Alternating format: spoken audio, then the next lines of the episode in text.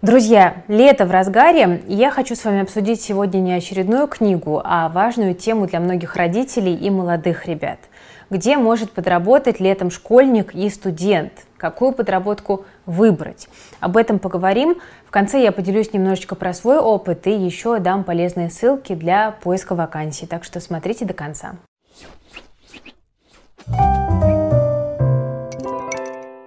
Ну, HeadHunter вот сообщает, что самая распространенная подработка на лето для школьников и студентов – это промоутер. Раздача листовок, дегустации в супермаркетах, там курьеры, почтальоны. Еще популярны помощники менеджера и продавца, упаковщики и, кстати, аниматоры для малышей в лагерях.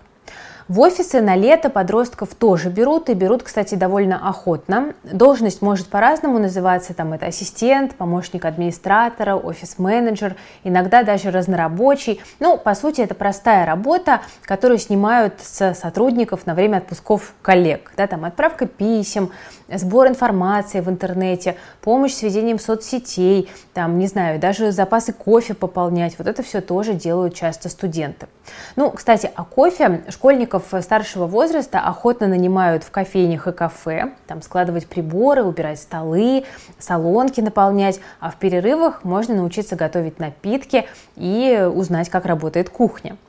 В интернете возможностей еще больше. Это модерация комментариев в пабликах, там, прокачка персонажей в играх, администрирование пабликов, прием и обработка заказов, публикации карточек товаров, там, подборки картинок, платные комментарии и так далее – можно вообще завести свой канал и блог, его монетизировать, заняться копирайтингом и, кстати, заодно подкачать русский язык. Это очень даже неплохо, потому что за текст с ошибками вам никто не заплатит. Где искать работу? Ну, можно на площадках вроде Headhunter, Авито, Superjob и так далее. Там есть специальные разделы без опыта, работа для студентов, работа для подростков.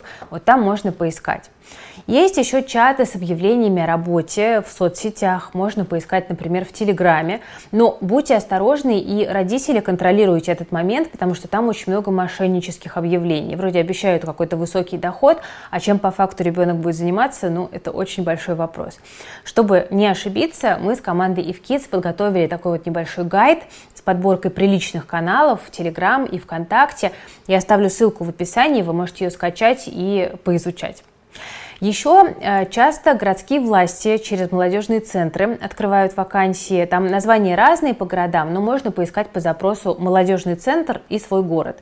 Как правило, там вот есть странички с разделами по трудоустройству. Таких центрах э, могут помочь официально устроиться на работу, причем даже найти вакансию поближе к дому. Э, будут соблюдаться все трудовые нормы, и можно получить всякие официальные рекомендации, характеристики там для школы или университета. Школы, как правило, с молодежными центрами сотрудничают, и можно, например, через классного руководителя попробовать разузнать. Ну, как правило, работа тоже несложная. В молодежных центрах обычно открываются вакансии там, библиотекарей, уборщиков, э, там, допустим, спортплощадок или помощников с ремонтом.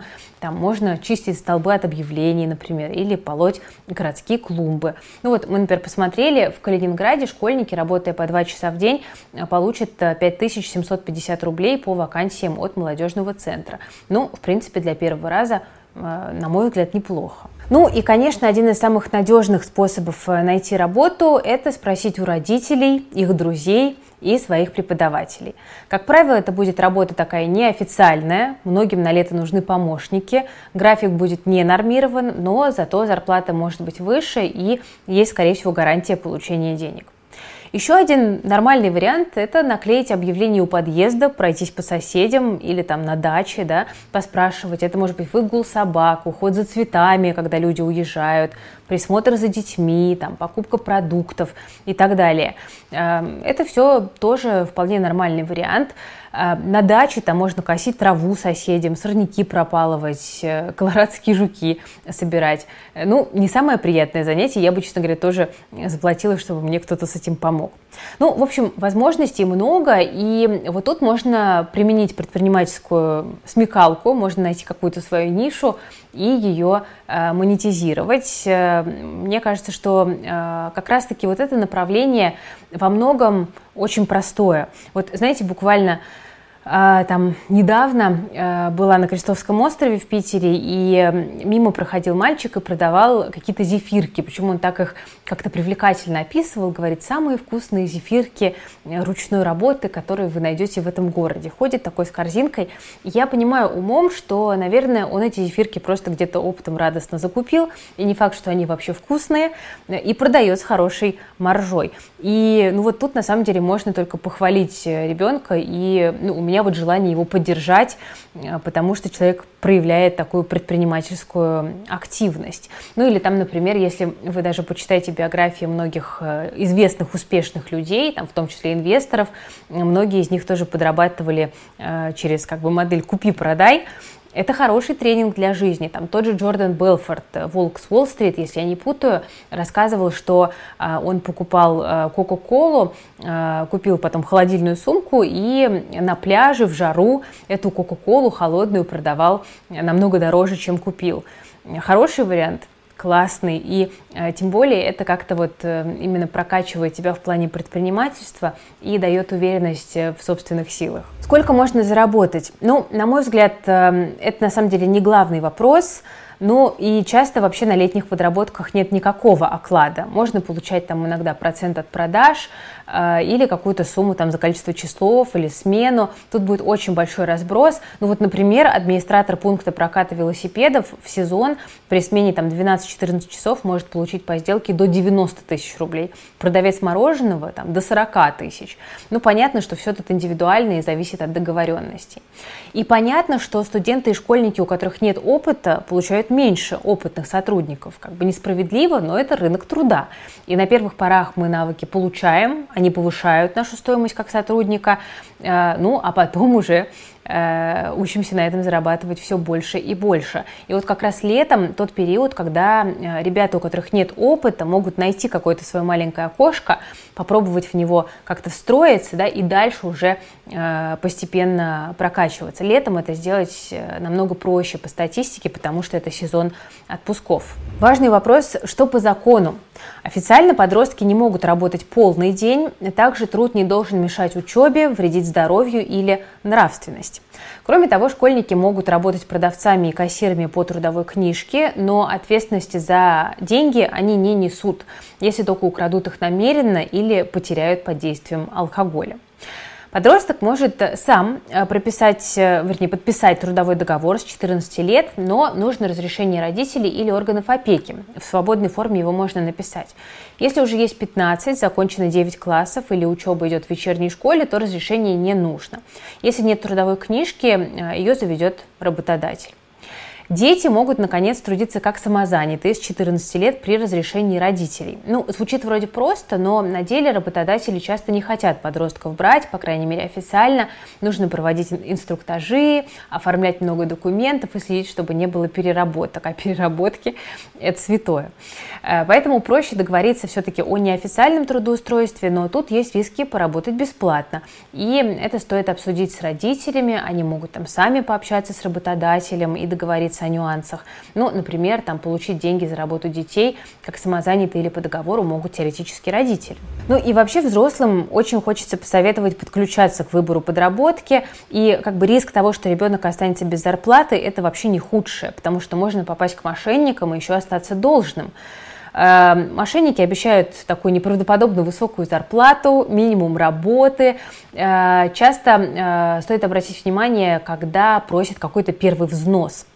Ну и э, мошенники часто пишут именно в соцсетях, там каких-то играх, э, чатах э, и предлагают такие суперлегкие должности, там фармить игровых монстров, администрировать каналы с мемами там и так далее. Но за игровой аккаунт нужно заплатить или нужно рекламировать канал на личные деньги под обещание вернем вместе с зарплатой. Это вряд ли, как вы понимаете, произойдет.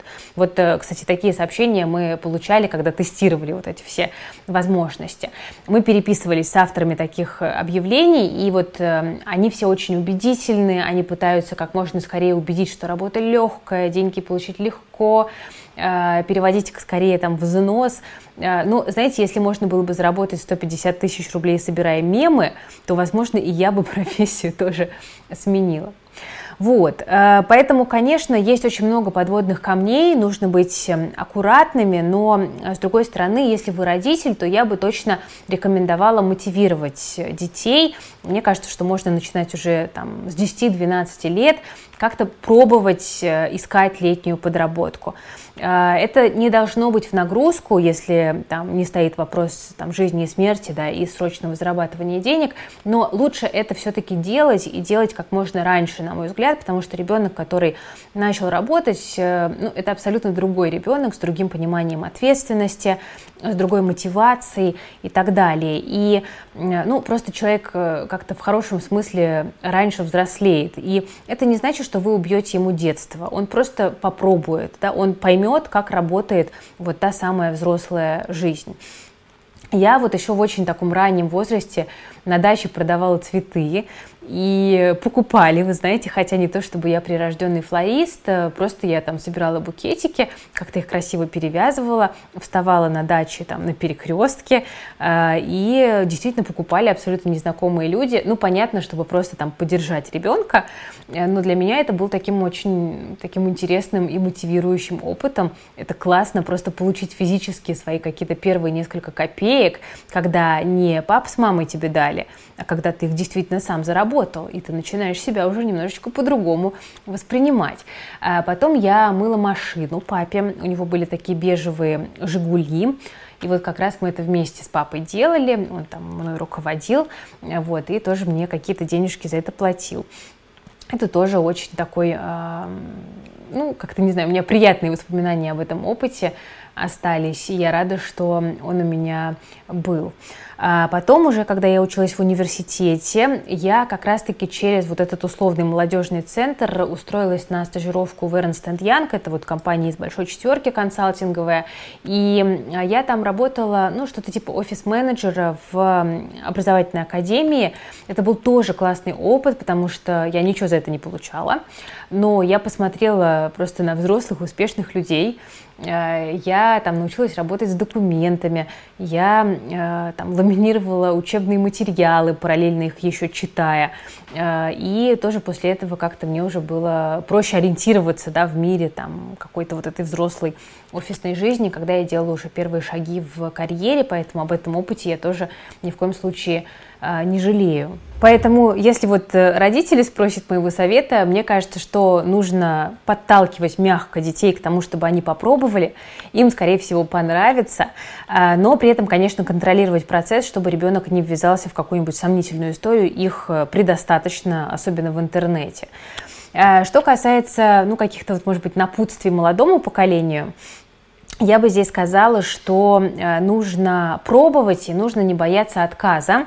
Причем желательно все-таки как-то искать подработку в той сфере, в которой вы хотели бы дальше развиваться. Да? Пусть это будет там меньше денег или их не будет вообще, но вы сделаете вот этот очень важный, знаете, первый шажочек, э, который вам дальше поможет. Не бойтесь отказа, пишите сообщения, предлагайте свою помощь, э, показывайте, что вы готовы вот, решать проблемы работодателя.